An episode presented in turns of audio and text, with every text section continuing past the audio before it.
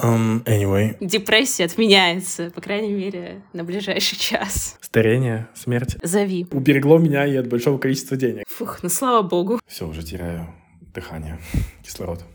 Будет хуже. По левую руку от тебя girl boss и girl boy. Ой, не то. 30 плюс будут... Я не знаю почему, я это чувствую. Что-то я загналась. Расскажите нам, пожалуйста, как жить эту жизнь. Я, кстати, у меня сегодня новый метод записи — это засунуть микрофон в рот. Ну, не совсем в рот, на самом деле. Ну, где-то, знаешь, сантиметров на 5 от рта. 10, 5. Ну, главное, не слишком близко, а потому что иначе будет... Немного АСМР. Никогда не вредила, хотя ладно, нет, наверное, здесь повредит. Um, anyway, я хотел признаться, что мут у меня не очень живой сегодня, вообще последнюю неделю. Don't know why, мне кажется, отчасти это natural ups and downs, вот это все, мы же не, это не постоянно на подъеме. Просто осознал этот мут, первый шаг принять его. Да, но вообще, мне кажется, реально что-то происходит, потому что как будто у многих какое-то даун настроение последние несколько дней, по крайней мере. Магнитные бури. У меня это еще связано с тем, что у меня последняя неделя перед отпуском, а как известно, перед отпуском ты устаешь примерно в два раза сильнее, чем обычно, и стараешься все доделать. И, короче, пиздец. Вот. Но я послушала хайповых, веселых песенок перед подкастом, зарядилась. Так что депрессия отменяется, по крайней мере, на ближайший час. Um, anyway. Да, короче, в моей голове мы сегодня должны были обсуждать э, кризис четверти жизни или типа как там quarter life crisis. Crisis. Я все время, весь, весь день сегодня пыталась вспомнить, как правильно произносить quarter. Короче, да, кризис четверти жизни и все, что вокруг него. Я еще писала про призвание, но подумала, что на самом деле призвание — это мал- малая часть э, того, что в целом входит в кризис четверти жизни. А ты о чем хотела поговорить сегодня? Потому что я даже почитала, типа, какие-то штучки про это. Вау. Мне вообще, на самом деле, супер-пупер нравится то, что ты добавила строчку про призвание, потому что в моей голове эти два топика сразу сконнектились как пазл, потому что для меня, для меня, ну это, конечно, уже топик такой заводится, стейтмент э, возносится, что кризис четверти возраста очень связан с призванием э, жизненным. Хотя это не единственная вещь, но определенно есть, особенно сейчас, ну не сейчас, с момента входа на рынок профессии, кажется, эта болванка начала крутиться. Um, anyway. Я же не рассказала, кто я. Просто это красиво сейчас закольцуется на тему, потому что я не знаю, кто я. Но я могу сказать, кем я была до сегодняшнего дня.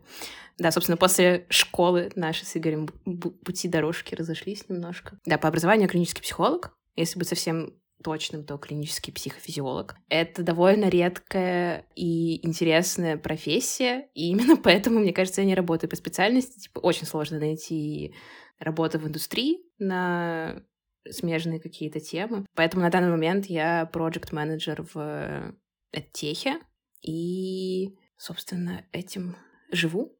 Но вообще не только этим. Хотелось бы жить не только этим, на самом деле, но пока не очень получается. Fun facts about me.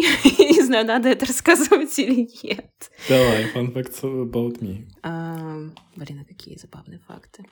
Через 2, 3, 4 дня у меня будет ДР, я сразу после этого в Японию. Ну да, кстати, да. Тоже, знаешь, так символично, что мы записываем подкаст про четверть жизни прямо перед моим ДР. Тоже загрузилась на этот, на этот счет мощно вчера. Так, извини, а тебе сколько исполняется? 26. Э, блин, фан-факт. Э, люблю хомячков. Мой love language — это мемы с хомячками. Все еще активно слушаю эмо-музыку, и в душе я эмо. Люблю заброшки. Um, anyway. Вырежи все это, пожалуйста. Категория Тиндер Био просто. Да, наверное, теперь точно можем перейти к теме разговора. Да, а скажи мне, почему ты, почему ты предложила кризис 25 и, и все с этим смежное? Ну вот, я так понимаю, что это актуально, как минимум поэтому. Я его проживаю. Мне хочется это назвать кризисом 20... Как это? 20s. 20-30. Как будто бы весь этот период жизни, 20-30, обречен на какие-то кризисные поиски себя. Может быть, 25 наступает какая-то кульминация. Вот ты в такой еще серединке символичной. И когда ты уже что-то про себя понял, что-то еще не понял, и вроде бы еще есть время менять пути жизненные и что-то перестраивать, переформулировать. И, наверное, может быть, поэтому он и приходит. Как ты видишь вообще это явление в своей жизни, в жизни вообще всех людей? Ну да, тема и для меня актуальна, и я бы ее не предложила, если бы не, не страглила с этим каждый день. Um, anyway. Опять же, из того, что я почитала, а, там реально период типа с 20 до 35 лет. То есть, и вот за эти 15 лет тебя может в любой момент... Ой, блин, нельзя же материться, да. тебя может застать этот кризис в любой момент на протяжении этих 15, ну, условно, лет. Так что мне жаль, что у тебя это так рано началось. Мне кажется, это еще, кстати, сильно завязано на окончание высшего образования, потому что я-то довольно поздно закончила, у меня был специалитет шестилетний, и как будто до этого момента жизнь была чуть более понятной, а вот когда учеба в универе закончилась, стало как-то совсем по себе. Um, anyway. Я думаю, что для многих это прямо очень-очень болезненно переживается, как будто бы это настолько мощная экзистенциальная штука, о которой страшно разговаривать, и как будто бы у нее нет какого-то понятного решения, Тут как бы не ограничишься просто походом к психологу или, не знаю, чтением пары умных книжек. Тебе нужно перелопатить и переосмыслить все в своей жизни. И как будто бы фронт работ слишком большой, и ты постоянно такой, «Э, может, не сегодня. вот что-то такое. Ну вот, к слову, что фронт работ слишком а, большой. Пока для меня ощущается, что вся жизнь — это кризис. Хотя вот тебе там статьи и книжки, не знаю, что э, умные люди пишут, что вот он имеет какой-то конец, но пока в моей голове ощущается, что он вот никогда не закончится. И все поиски, они типа бесконечные, просто в этом жизнь. И меня это... Я чтобы пугает, я как будто бы это, это принял даже. Жизнь кризис, и как бы that's the rules. You know? Будет хуже. Ну, по опыту так и есть, что он как будто становится все хуже и хуже. Но нет, на самом деле нет, я не настолько... У меня вообще э, довольно бывают оптимистичные взгляды на будущее. Вот, кстати, это тоже мне помогает. Знаешь, у меня есть такой delusional э, стиль мышления. Он растет корнями из того, что я считаю себя э, идеальным человеком, гением, лучшим во всем. Такая вот проблемка, я бы это назвал.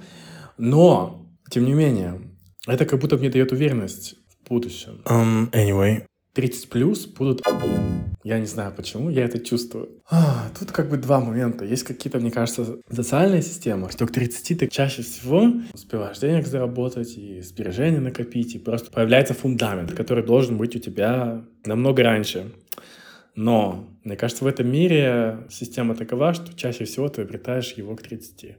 Угу. Ну, хотелось бы верить, да, что действительно это так сработает. Мне недавно тут э, друг рассказывал про то, что его, его 40-летний друг подал на банкротство официальную процедуру. Mm, а я такой, я спросил, блин, а что 40 лет бывают проблемы с деньгами? Он такой, ну да. Я такой, блин, а я надеялся, что нет. Вот, да, с одной стороны, у меня тоже в жизни есть куча примеров людей, которые, которым там 30 плюс, и они довольно хорошо устроились, и как будто их большинство, но потом ты как бы, смотришь еще чуть дальше на поколение, которым 40 плюс, и понимаешь, что не, всякое бывает всякое бывает.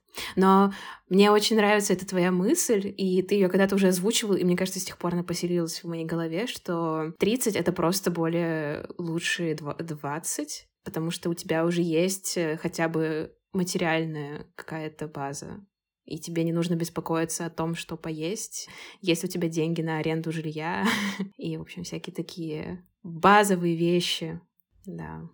А какие еще элементы, вот кроме финансовой базы, системного фундамента, какие вот большие контрибьюторы в этот кризис четверти жизни у тебя определились? Да, мне кажется, что деньги и финансовое благополучие — это то, что в первую очередь приходит на ум, но на самом деле это, возможно, даже не самое важное, а намного важнее конкретно мне, по крайней мере, понять, кто ты, то есть какое-то самоопределение, карьера, работа, твое развитие профессиональное. Именно в период с 20 до 30 как будто бы тебе приходится, ну, плюс-минус выбирать уже, как ты дальше пойдешь по жизни, кем ты будешь, и делать какие-то выборы, которые точно будут длительными. Приходится брать за это ответственность, и это пугает. Um, anyway. Короче, еще из э, вещей, которые могут беспокоить и беспокоят меня в рамках этого кризиса, это отношения с людьми. Вот такой широкий термин. Это и дружеские отношения, и отношения с семьей, и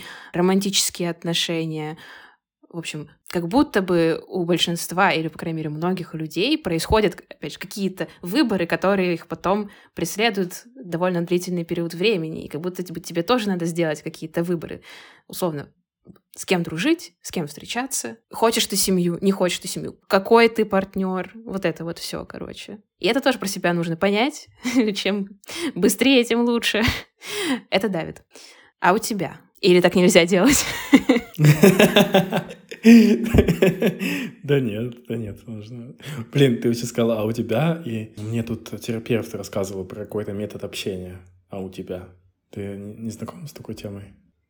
Что-то вроде того, что это спонсирует здоровое общение, здоровая модель общения, когда у тебя есть привычка спрашивать, а у тебя. И особенно, когда ты не умеешь общаться, потому что мы обсуждали ситуацию такую. Я в разговоре настолько был сфокусирован на своих проблемах, хотя ситуация касалась нас обоих, я даже не подумал задать встречные вопросы, узнать позицию обратную.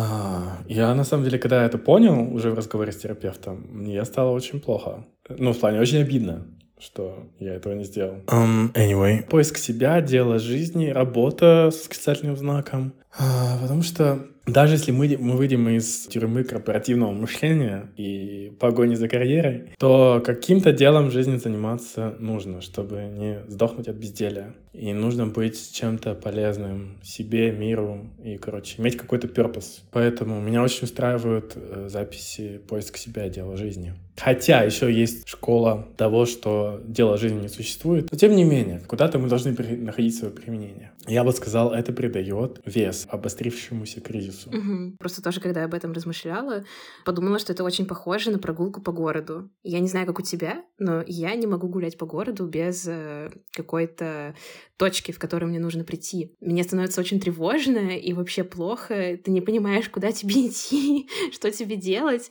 И поэтому ты, даже если придумаешь какую-то дурацкую точку, типа дойти до ларька за пивом, то это уже будет здорово, и тебе станет намного легче. Вот тут также, мне кажется. Типа, можно жить жизнь без э, какой-то destination, и я рада за людей, которые умеют так делать. Но вот лично мне это не подходит. Мне нужно хотя бы придумать какую-то цель. Это сейчас был очень глубокий вброс. Да, я абсолютно с тобой согласен. Я не умею в терапевтические прогулки. Утверждение того, что я раб hustle culture, потому что если я пойду на прогулку без цели, то все, я отброс, бесполезная ячейка общества и вообще жизни.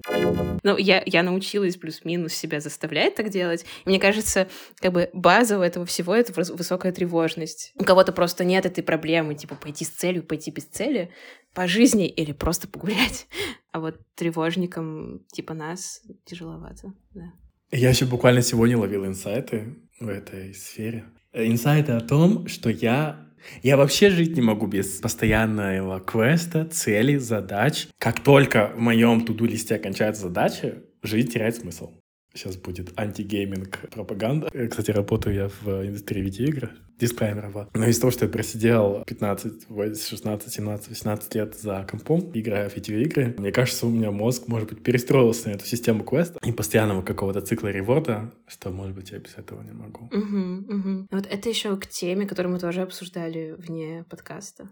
Мы так много умных вещей обсуждаем, вы не представляете. Про дофамин и про то, что как будто действительно не получается получать удовольствие от жизни, если ты не закрываешь какие-то задачки. И опять же, мне как проекту это вдвойне больно осознавать, потому что, ну, на это построена моя профессиональная деятельность, по сути. И волей-неволей ты в это в свою жизнь встраиваешь. Но так, конечно, наверное, не очень правильно существовать. Хотя, не знаю, что-то я загналась.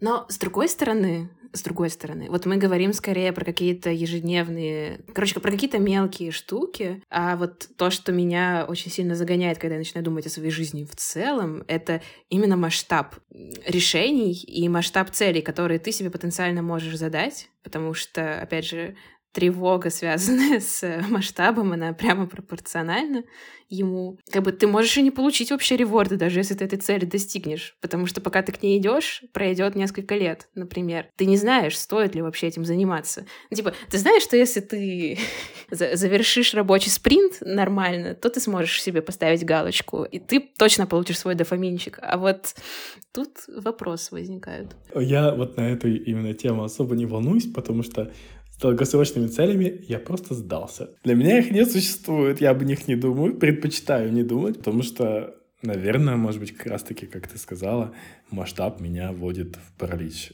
Но это тоже вариант решения проблемы. Если тебе норм, то норм. Хотелось что-то умное сказать, но у меня не получается. Но ты, я так понимаю, не можешь, да, не думать о, об этом? Да, мне как будто бы важно ставить себе долгосрочные цели в целом по жизни. Мне кажется, я этим стала увлекаться еще с подросткового возраста.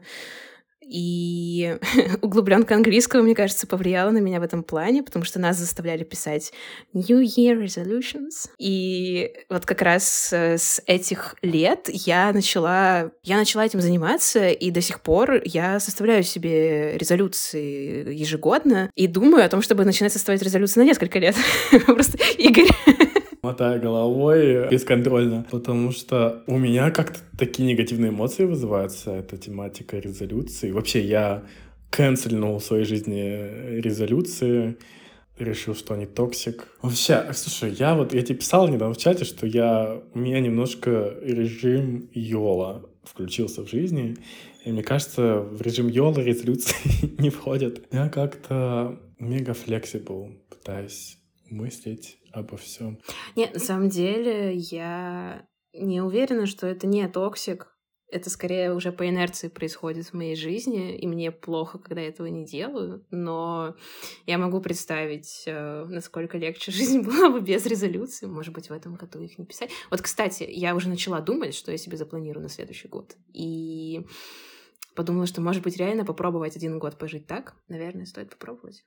Да, я еще хотела поднять тему призвания, и как я поняла, тебе это тоже важно. Поняла про себя, что я очень сильно завидую людям, у которых есть призвание, и особенно тем, кто понял свое призвание с детства или хотя бы с раннего подросткового возраста. Музыканты, врачи, да программисты даже. Есть же люди, которые, типа, еще со школы понимают, что у них, типа, ладится. И, опять же, у них наверняка нет кризиса э, четверти жизни, потому что они кайфуют от того, что они делают, но это как будто бы вообще их не касается. Вот у меня такого нет. И как будто бы логично попробовать найти свое призвание в чем-то, потому что у каждого человека есть что-то, в чем он хорош, но, с другой стороны, реальность нам диктует другие правила сейчас, как мне кажется, что ты можешь менять профессию несколько раз в течение жизни, достаточно много раз даже. Ты можешь заниматься одновременно несколькими делами, а не как наши родители, которые, опять же, раз и навсегда выбирали себе путь жизни и только этим занимались. Это, с одной стороны, немного успокаивает, а с другой как будто бы тебя распыляет. Ты, опять же, не можешь найти эту опору в себе, внутри, потому что ты не понимаешь, кто ты. Ты одновременно все и ничего. Когда я об этом думаю, тоже грустно становится. Мне кажется, все про баланс между, между подходом к жизни старших поколений, да, и какого-то абсолютного хаоса.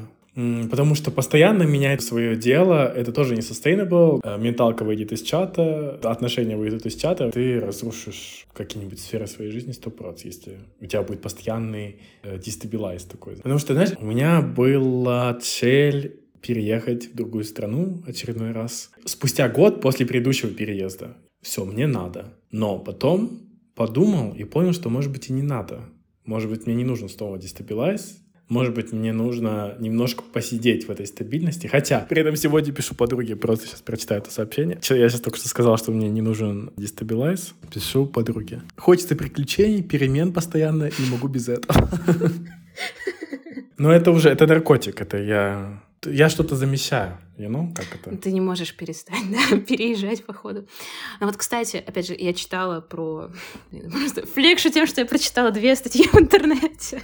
Читала, что многие справляются с кризисом четверти жизни именно таким способом, они меняют место жительства. И что ученые советуют этого не делать, потому что это kind избегание проблемы. Но вы посмотрите-ка, эта девчонка через несколько дней уедет в другую страну, так что я тебя понимаю. С другой стороны, мне кажется, что переезды и дестабилизация своей жизни в плане... Любая, на самом деле, дестабилизация, она позволяет тебе больше понимать про себя, и больше знакомиться с собой. Поэтому тут действительно тоже важен баланс. Опять же, увязнуть в рутине и ничего не делать со своей жизнью, это, наверное, еще хуже, чем постоянно что-то пытаться делать. И я знаю людей, у которых это проблема, что они уже настолько привыкли, что они не могут даже начать. И это тоже страшно, на самом деле.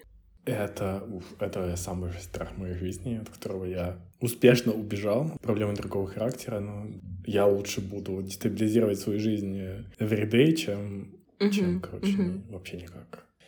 Ладно, а что ладно-то? У меня ну, есть вопрос. Блин, нет, надо другую интонацию. Эм, мне вот еще было интересно узнать, чувствуешь ли ты себя собой на данный момент своей жизни? То есть есть ли в тебе чувство твоей индивидуальности? И представляешь ли ты, что ты за человек? Damn. А я вот сейчас определил для себя кризис, потому что мне не нравились все определения, которые давал я и ты до этого момента. А сейчас я хочу для себя определить кризис четверти жизни как невозможность определить себя. Угу. Причем через разные плоскости, типа ты — это набор плоскостей отношений, работы, переездов, не знаю, чего-чего угодно. Ну, мы в радиусе жизни определяем э, себя, но, может быть, вот четверть жизни, может быть, кульминация количества этих определений происходит, потому что, мне кажется, такой формирующий возраст, что, ну, это как бы неизбежно эта ситуация, и от этого может быть ощущение кризиса, что мир, мозг, все пытается тебя заставить определить себя, потому что надо зарабатывать деньги, надо наслаждаться своей работой, надо делай то, что тебе нравится, взрослая жизнь, охуенно, ты уже заботишься сам о себе, и без определений тяжело. А еще лобные доли заканчивают формироваться как раз к 25, кажется, здесь есть какая-то связь. А вы изучаете такое на психофизиологии или что, как это? А, в плане про кризисы жизни или про что? Maybe, maybe. Или у вас больше клинические? Там... Нет, слушай, у нас был один предмет, э, возрастная психология, и да, мы там изучали кризисы, ну, типа вообще все, которые бывают в жизни, но там не было, по-моему, кризиса 25, потому что это относительно новое и, типа, из разреза популярной психологии э, штука. Вот мы по советским ученым там гнали, поэтому скорее нет. Блин, сейчас у меня животик, кажется, хочет заурчать, потому что я не ела. Я съела один доширак за сегодня. А, вот еще знаешь, что интересно? Э, в 25, ну, давай условно, типа, возьмем за стандарт, что, типа, 25 будет наш кризис. Что ты, ты начинаешь понимать, что твои копинги с детства, они уже не так сильно и хорошо работают. И я скидывала как раз про это ТикТок в чат. Блин, так не хватает показывать ТикТоки. И я это в контексте того вспомнила, что ты, когда тебе плохо ментально, думаешь, блин, сейчас схаваю дошек, э, шлифану это алкоголем, покурю сигаретку, и жизнь наладится. А потом ты это все делаешь, и ты просто лежишь на полу, плачешь, и думаешь, зачем я это с собой сделал? Мне вообще не стало лучше. Я-то теперь понимаю, я же теперь взрослый, что вообще-то надо правильно питаться, и это саморазрушающее поведение. Но у тебя нет новых копингов, и их надо взрастить чтобы преодолевать такие кризисные состояния с честью и достоинством. Ну чё там, быть в моменте, помедитировать. Референс к предыдущему подкасту. Послушайте, там о важных вещах говорят. Что еще? Честно говоря, кроме медитации ничего на ум не приходит. Поговорить, а, поговорить с человеком каким-нибудь по душам, э, раскрыться кому-то, обсудить свои проблемы. Вот это я за, это поддерживаю. Угу. До, до момента прихода профессиональной терапии в свою жизнь я выжил на френд, на дружеской угу. терапии. Это реально очень ценно. Это очень ценно. Мне так повезло, у меня как-то были Два, два у меня таких было друга. Ну, они готовы были выслушать от и до. Я мог говорить часами. Я тоже их всегда слушал, э, чтобы у них не было на уме обязательно. Но если мне нужно было говорить час беспрерывно, они сидели слушали. Green flag. Ребят, общайтесь с людьми. Есть замена дневник, э, человеку. Но она такая себе, для меня неполноценная. Я как раз вчера слушала песню, которая начинается так. «Здравствуй, дневник. Сегодня я еще жив. Что будет завтра, не знаю». Хочешь мой крик расставит точки над «и» между нами? Вырежи это, пожалуйста. Это очень плохая эмо-песня. Не, ну слушай, на безрыбье и рак рыба, и дневник тоже может помочь. И, кстати, э, опять же, возвращаясь к основной теме подкаста, блин, мы тоже на хаоте к такому вайбе сегодня, мне кажется. Я не знаю, что получится. Возвращаясь к теме подкаста, копинги не ежедневные, которые могут помочь потенциально решить этот кризис. Это, как мне кажется, вернуться к себе, к своим каким-то супер базовым ценностям, к своему прошлому, возможно, переосмыслить, кем ты был, чтобы понять, как ты оказался в этой точке жизни и что для тебя важно, вот прям глобально в человечестве, в жизни как феномене. И как будто бы, если ты для себя эти ценности установишь, то тебе станет чуть легче жить, потому что тебе, опять же, будет на что опираться. Ведь э, суть кризиса в том, что нет опоры. И есть, типа, и психологические тесты на глобальные ценности, есть разные техники, как понять, что для тебя действительно ценно, а что нет. Потому что, опять же, в повседневной жизни ты об этом особо не задумываешься. Ты просто по накатанной идешь и принимаешь какие-то решения автоматически. А вот когда ты понимаешь, что вообще-то это не соответствует моим ценностям глобально, зачем я вообще это делаю, то это, может быть, позволит тебе не принять решения, о которых ты будешь потом жалеть остаток своей жизни. Вот о чем я тоже думала в последнее время. Но опять же, засетлить эти ценности довольно трудно. Признаться себе в том, что, например, для тебя не так уж важно находиться в отношениях с людьми в целом. Тебе и одному нормально. Признаться себе в этом очень сложно в мире, где культура дейтинга так сильно развита. Но это как пример. Как будто бы попробовать понять себя через ценности звучит как рабочая схема, Но не знаю, не знаю, а ты что думаешь? Мне кажется, это настолько неисследованная для меня тема, что мне даже тяжело сейчас это осмыслить. Но я думаю, здесь что-то очень, какая-то правильная мысль сидит. Какой-то ответ, может быть. А, панацею мы не ищем. Но, мне кажется, что-то есть очень полезное все-таки в том, чтобы вспомнить свои ценности. Надо мне, надо мне об этом поразмышлять, вообще просто посидеть. Потому что я имея тенденцию действовать против своих установок, ценностей, желаний, ссылаться на какие-то внешние установки, поддаваться им, на тренды, да, жизненные тренды. Я вообще не люблю какие-то культурные тренды, но вот жизненные, как-то мейнстримы. Например, да, то, что ты там должен спать со всеми подряд, исследовать себя, свою сексуальность, свою, свои языки любви, все понимать, искать идеального партнера постоянно. И да, да. Мне кажется, это в целом всем людям присуще, потому что мы живем в обществе. И общество, как и Блин, как и политика, нет, не надо про это говорить. Ну, в общем, общество тебе диктует правила, и им очень легко следовать на самом деле. И это тоже kind избегание встречи с собой потому что ты можешь просто выбрать жить как все. Ну вот опять же, на самом деле все стейтменты, которые мы обсудили, их можно не выбирать. И мне кажется, важно помнить, что у тебя всегда есть выбор, например, не выбирать карьеру. Ой, блин, так смешно. Я не знаю, ты смотрел «Trainspotting» или нет, но, короче, фильм начинается с очень известного монолога главного героя, что типа «выбери жизнь, выбери работу, выбери отношения, выбери машину, выбери детей», ну, что-то такое. Вот, и мне кажется, что важно помнить, что тебе вообще-то не обязательно выбирать ничего из этого.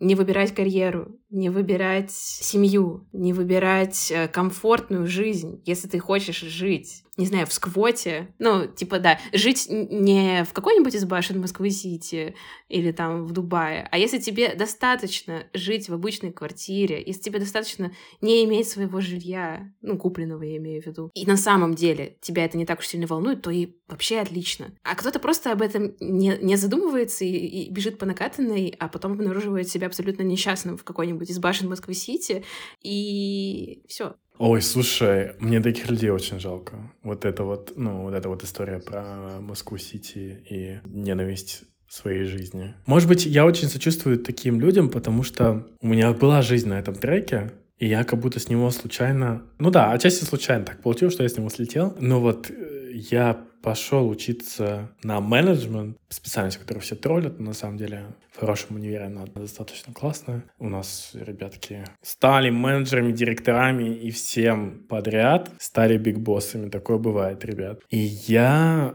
я пошел по фану на эту программу, потому что в тот момент ради вышки Высшей школы экономики, я думаю, русскоговорящие слушатели знают это универ, это единственная программа, по-моему, вышки, на которую я поступил. То вообще так получилось. Я такой думаю, ну, вышки, может быть, будет все равно интересно, весело. Чисто по фану, в общем, пошел. И, ну, пока я там 4 года сидел, естественно, все тянуло там финансы, бизнес-аналитику, ну, как бы, naturally. Жизнь туда тянула, и нас на соответствующие стажировки тянули. И я вот думал, что что-то мне это не интересно, ну, наверное, так и буду вот чем-то таким заниматься, делать э, вот эти финансы учить, идти там в Procter Gamble какой-нибудь и сидеть в Москве-Сити. Но Но почему говорю, что случайно я с этого трека слетел? Потому что во время учебы у меня начались отношения с... Um, anyway, влюбился, не влюбился, я не знаю, любовь была, но у меня была обсессия по поводу этого человека, и ради него я готов был на край света. Вот, но это так и случилось. Краем света оказалась Польша, и я просто сменил свой план с магистратуры в Москве, Питере на Польшу. Я не знал буквально о существовании этой страны, тем не менее я туда собрался, посвятил все свои силы, чтобы туда уехать, уехал, прожил там три года. Моя жизнь пошла абсолютно по другому треку, соответственно. Кстати говоря, вот, дестабилизация произошла, и я смог благодаря этой дестабилизации пойти по такому треку, который соответствовал моим ценностям, желаниям, мечтам. Да, в общем-то, я ушел с этого трека Москвы-Сити. Отчасти, может быть, даже в какие-то моменты жизни жалею, потому что трек другой, который я выбрал, не привел меня к большим деньгам, а сейчас в 25 лет у меня кризис того, что я хочу больше зарабатывать. А это очень большой контрибьютор к моему кризису. Вот, потому что я вижу много друзей, знакомых, которые зарабатывают больше. Возникает ощущение, что я как-то не так пошел, как нужно было. И что деньги, на самом деле, это самое важное. Очень странный вывод. Почему-то все, наоборот, от него уходят, а я к нему прихожу. И, опять же, говоря про Москву-Сити. Трек-то обычно такой, что много денег, но ты ненавидишь свою жизнь. И такого бы тоже не хотелось бы. Ой, ну, в общем, еще один, один вещь хотел сказать про Польшу. Это, мне кажется, уберегло меня. У меня сейчас противоречащие друг другу стейтменты, но а уберегло меня от какого-то машинального трека, по которому я бы я двигался просто потому, что так задана была траектория. Но, тем не менее, уберегло меня и от большого количества денег. Фух, ну слава богу. Короче, Маш, что, какие мысли возникли? А, да, э, в контексте твоего монолога возникло две мысли. Первое — это то, что почему так сложно существовать в период 20-30 лет, у людей очень быстро и по-разному расходятся дорожки, и ты волей-неволей все равно ориентируешься на каких-то своих друзей, приятелей, просто на свое окружение. Может оказаться так, что по правую руку от тебя люди, которые выбрали, например, семейную жизнь, там, стали счастливыми родителями и не зарабатывают, например, денег, по левую руку от тебя girl boss и girl boy, ой, не то. Э, короче, биг боссы в Москве-Сити, которые зарабатывают котлету денег 300к в секунду. Сзади от тебя вообще какие-то маргиналы, какие-то странные личности. У всех этих людей очень-очень разные жизненные сценарии, и ты, опять же, не понимаешь, на что тебе ориентироваться. И, наверное, тут важно всегда помнить, что всему свое время. Тебя твой путь обязательно тоже куда-то приведет. И не обязательно ориентироваться на окружение разных эпох твоей жизни. Вот у меня еще такое бывает, что там несколько кругов общения, общения, и прямо от круга общения зависит плюс-минус, как люди по жизни устроились. Интересно наблюдать за тем, как э, развиваются жизненные сценарии у людей в зависимости от их выборов. И опять же, все настолько разное, но при этом у всех как-то все равно получается жить свою маленькую жизнь. Вот, это была первая мысль. А вторая мысль, которая мне очень откликнулась, когда ты рассказывал про то, что ты случайно выпал с трека пребывания в башне Москвы-Сити, это что, как бы ты ни распланировал свою жизнь, а я к этому как-то понимаю, понимаешь, склонна, очень важно оставлять место для спонтанности и для прикола. Вот, наверное, ценность, которую я уже на данный момент могу понять про себя, мне важно, чтобы в моей жизни был прикол какой-то. И эта спонтанность может вообще перевернуть игру в какой-то момент, даже если ты этого не осознаешь, выбирая ее. И у меня была похожая ситуация. Типа я шла в своей жизни, там, психфак, клиническая психология.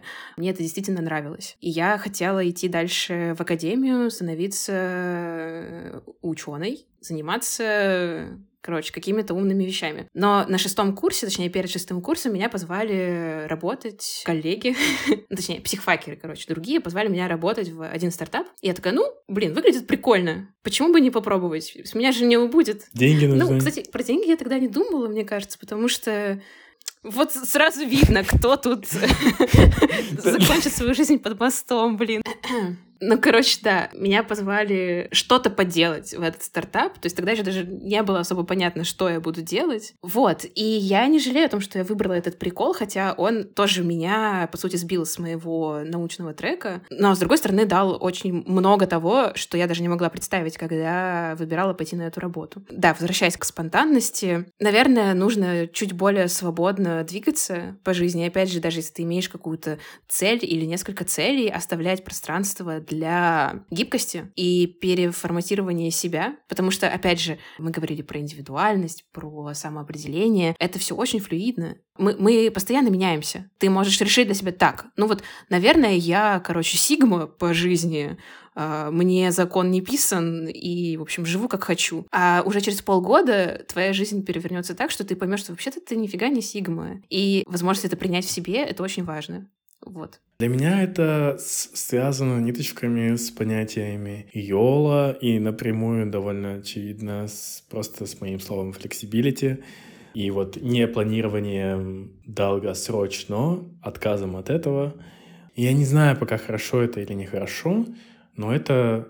Вот, может быть, я сейчас такую вещь скажу, что мне ценно быть ментально здоровым. Уважаю эту ценность. И долгосрочные планы не совпадают с этой ценностью. Они приносят слишком много тревожности, депрессников и всего остального. Короче, поэтому определять себя, но не бояться это определение постоянно, не постоянно менять.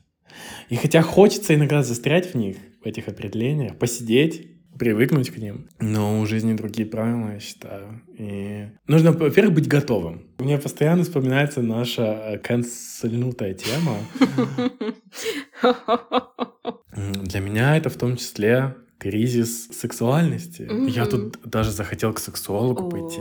Плохо пока понимаю, какие э, последствия такая встреча принесет, но я чувствую, что хочется. Такой у меня кризис 25. Так, постараюсь записать короткое, не знаю, получится ли короткое авторское примечание о том, что с момента, когда я записал выпуск и выпустил его. Прошло довольно много времени, и жизнь происходит, ситуации меняются, и, к счастью, я словил очень важный для себя инсайт по поводу сексуальности просто благодаря процессу. База инсайта, которого я словил, это в моем случае в том, что моя сексуальность в своей самой логичной, комфортной для себя форме существует и развивается, когда я понимаю человека, доверяю ему, и наши отношения имеют близость. В отличие от uh, one-night стендов и вот это вот все, и каких-то попыток э, секса в токсичных uh, недоотношениях. Вот. Иногда это получается на автомате, но success rate очень-очень маленький. И меня это удивляло. Как это так? Почему? Почему я не могу спать со всеми подряд, а, кайфовать от этого? Я же молодой здоровый мужчина. В чем дело? А, я должен а, доставлять удовольствие всему, что движется, и себе в том числе. Каждый день нон-стоп. Но, подруги, так было, друзья, так было в 20 лет, но уже не 20 лет, уже желания, потребности поменялись, и я не мог с этим свыкнуться, не мог это понять, услышать в себе. Такие дела. Um, anyway, очень для меня это важная тема. Для меня это очень большая часть моей личности. Mm-hmm. Сексуальности. Ну, у многих людей, но не у всех. Но у меня, да, больше, мне кажется, чем Я люблю говорить среднестатистическо, а при этом мне кто спрашивает, а где ты посмотрел статистику? Нигде ответ в своей голове. Да, да, плюсую, плюсую. Эм, опять же, такая затравочка, затравочка на следующий подкаст. Мне кажется, я эту тему в контексте себя очень долго откладывала и просто не обращала на нее внимания. И как будто бы уже некуда откладывать дальше, и нужно понять, действительно, кто ты в контексте, в контексте сексуальности в том числе. И, опять же, принять в себе, что даже если ты поймешь, это может измениться. Очень даже легко. Ой, блин, сложно. Не вдохновляющий вывод. Anyway, слушай, вот, э, я уже чувствую, я уже чувствую, что готова задать тебе вопрос. Маша, Мария Ерлова. Фамилию вырежь. Ладно, не надо вырезать. Маша, Мария Юрлова, расскажите нам, пожалуйста, как жить эту жизнь? Я подготовилась, и поэтому у меня есть ответ на этот вопрос. Мне кажется, жить надо по кайфу. И опять же, жить С на приколом. приколе. Да, да. Жить, выбирая прикол. Голосуйте за меня. Можно просто, просто остановить запись. Э, в, этом, в этой стейтменте есть какая-то великая гениальность, которую еще не все познали, и я в том числе, и Маша, наверное, тоже, но чувствую, в этом кроется секрет жизни. Блин, жизнь на приколе, ребят. Ребята, друзья, люблю это говорить. Слушай, опять же, просто, но гениально. Живите на приколе, и тогда и, возможно, это один из методов разрешения кризиса. Выбирать прикол, выбирать поиск себя, исследование себя. Быть флюидным, быть готовым к переменам. Потому что 25 это еще не 35. Ой, я, конечно, тоже люблю всю вот эту тему про flexibility, флюидность и быть готовым к переменам, но, дорогие друзья, в этом мире перемены, ну, это, очевидно, дестабилизация. Но дестабилизация — это часто еще связано с дестабилизацией своего кошелька. И вот это мне очень не нравится. И я думаю, многим не нравится. Но все можно, у людей получается, все меняют профессию, выживают. И мне кажется, если ты будешь двигаться в направлении какого-то passionate дела, где ты чувств, будешь чувствовать себя более комфортно, ты и тебе и проще будет зарабатывать. Mm-hmm. Что-то такое, you know, и больше зарабатывать, и больше вкладываться, и чтобы твои а, твои, твои труды замечали и оценивали их, и платили за них. Но в моих всех моих монологах, диалогах будет просаживаться тема денег. Я очень сильно сейчас в это период жизни мысли, мысли через деньги. Но, Маш, может быть, ты хочешь закончить на чем-то другом, кроме денег? Я загналась про деньги на самом деле. А, а, а, Ребенок с детства о, о, а... Вот я придумала, я, короче, э, в оппозицию выступлю, скажу, что деньги, бумага, э, идите в банк приколов. Там тоже много бумажек. А приколы тоже иногда стоят денег, понимаешь? Но не все, не все. Самое главное, приколы бесценные. Вот. И mm, это дает да. надежду. И, кстати, правильно ты сказал, что вообще-то четверть жизни — это всего лишь четверть, только вдумайтесь, это даже не половина. И впереди еще очень много всего интересного. Ну, если брать 75 как точку смерти, то треть. Ну ладно, посмотрим, что там будет в будущем. Может быть, и до 100 будет комфортно жить. Но не хочу быть ходячим скелетом. Ой, опять же, отдельный подкаст. Старение, угу. смерть. Зови. Um, anyway, мне кажется, у нас получилось хорошо. Надеемся, что эта тема вас не слишком сильно загнала, потому что из любого кризиса есть выход. Выход есть, помните об этом. Это на стикерах в русских глубинках угу. пишут выходы из наркомании есть. Про ультимативных мыслей, кризисов и всего на свете выход есть. Друзья, у меня уже куча девизов напрашивается на подкаст, но выход есть, это будет один из них. Напоминание для, для меня самого тоже, из моего кризиса сексуальности. Выход есть. Не переставайте искать, дорогие друзья, не сдавайтесь. Такие пироги. Все у нас. Да. Я не знаю, надо сказать всем пока. Просто сказать менее кринжово пока, типа. Всем пока. Давай этот умную цитату. Ой, да нет, слушай, Маш, не все никаких рамок. Флюидность. Конца, концов, середин, начала не существует. Этот подкаст будет продолжаться, да, еще типа тысячу лет. Так что stay tuned.